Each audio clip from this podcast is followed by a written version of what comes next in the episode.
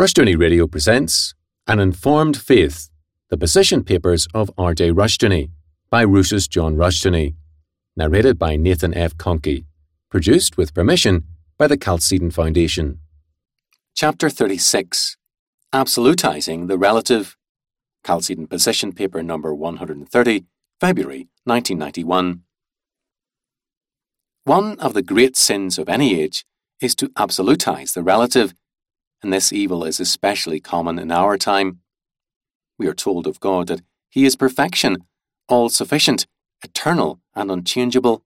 He needs neither correction nor change. Over the centuries, men have repeatedly tried to force a fixity on the human scene as though perfection exists or can exist among men. This means absolutizing the relative.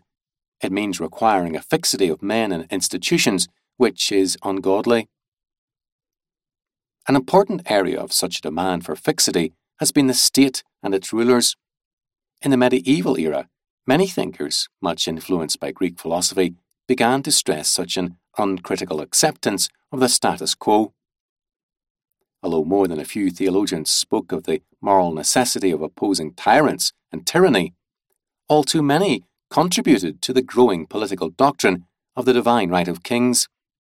The subject, it was held, owed an unconditional obedience to the monarch. James I of England was a passionate adherent of this doctrine in the 17th century, and Cromwell was its enemy.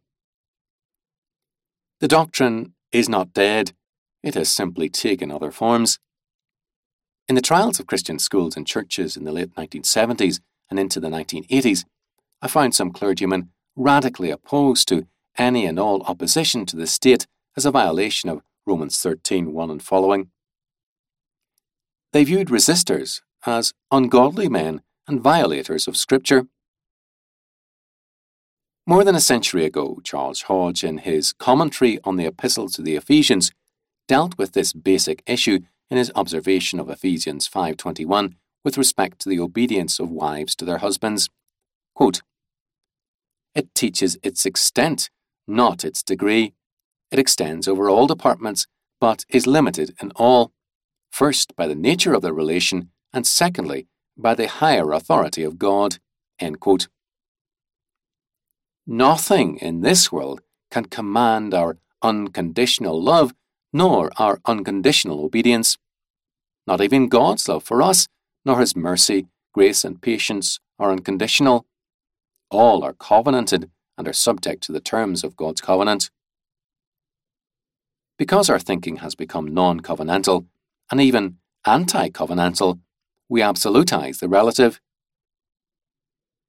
One of America's finest Christian thinkers wrote in mid 1990 on, quote, When is it right to leave the church, end quote, and concluded that it is never right, no matter how deep the faithlessness.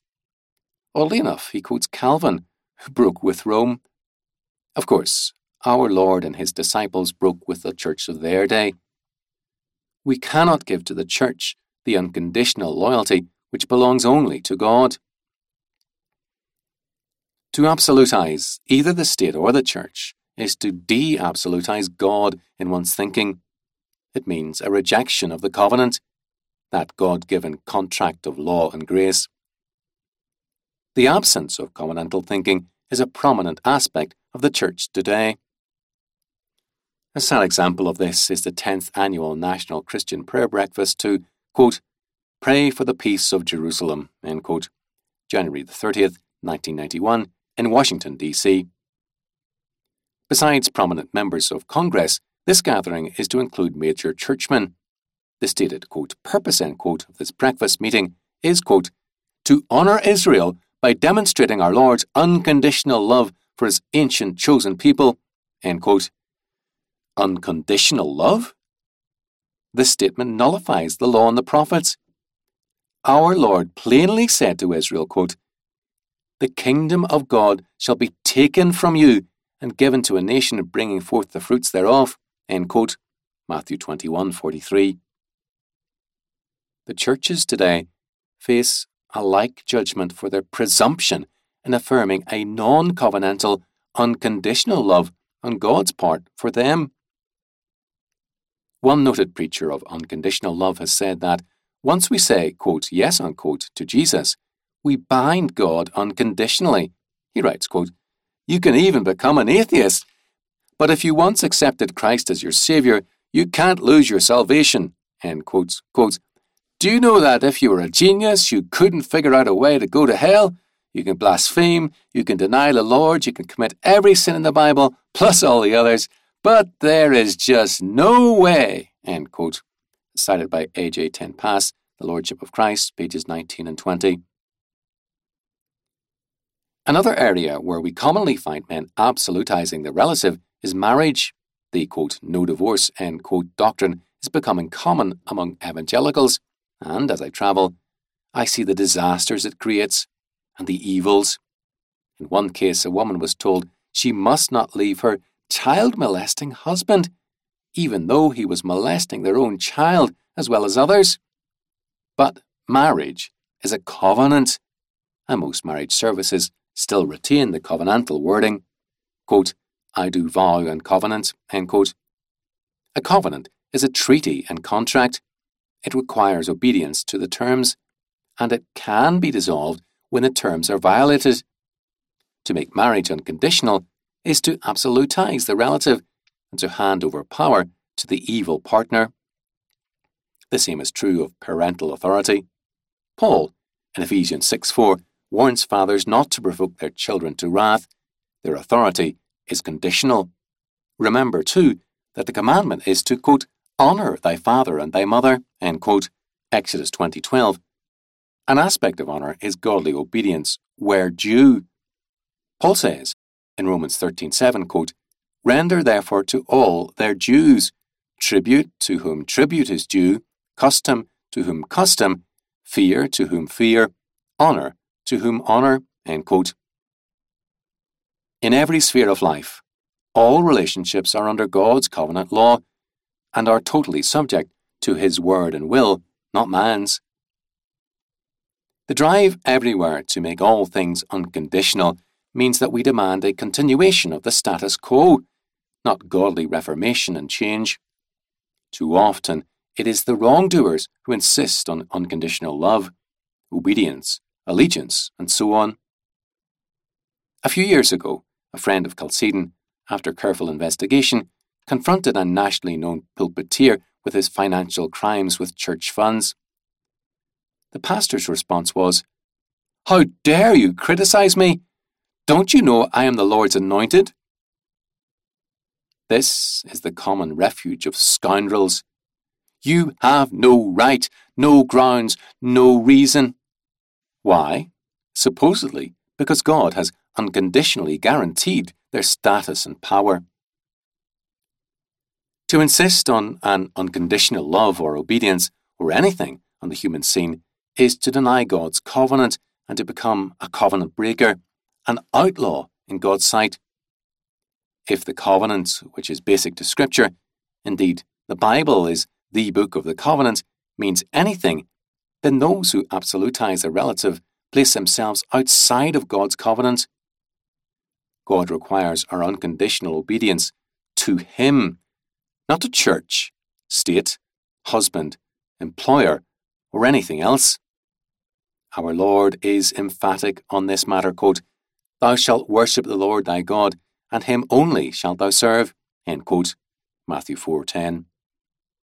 Submission to human authorities is required of us, quote, for the Lord's sake, end quote, 1 Peter 2, 13 to 16, to further godly order, and to use our liberty, quote, as the servants of God. We are not called to be revolutionists, but a dominion people in Christ. We know that man's wrath accomplishes no good.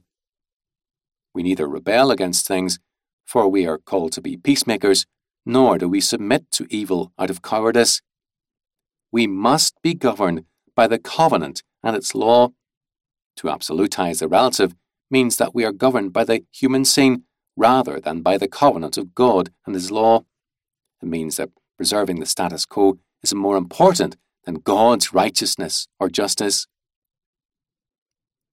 It is an ironic fact that those who most insist on absolutizing the relative create the most rebellions, whether in church, state, marriage, or any other sphere.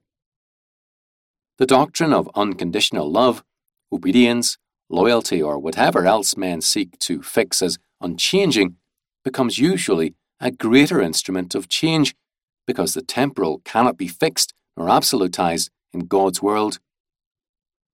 Henry Dwight Sedgwick, 1785 to 1831, in the North American Review, October 1824, expressed the Unitarian hope of his day for a humanistic law. He wrote, quote, When the law shall have become thoroughly conformed to the spirit of the age, authority will become of double value and efficacy. However, replacing God's law with man's law has destroyed authority and created lawlessness and crime. The legal revolution has absolutized and created lawlessness and crime. The legal revolution has absolutized the relative by denying God's higher law. It has treated biblical law with contempt and status law with reverence.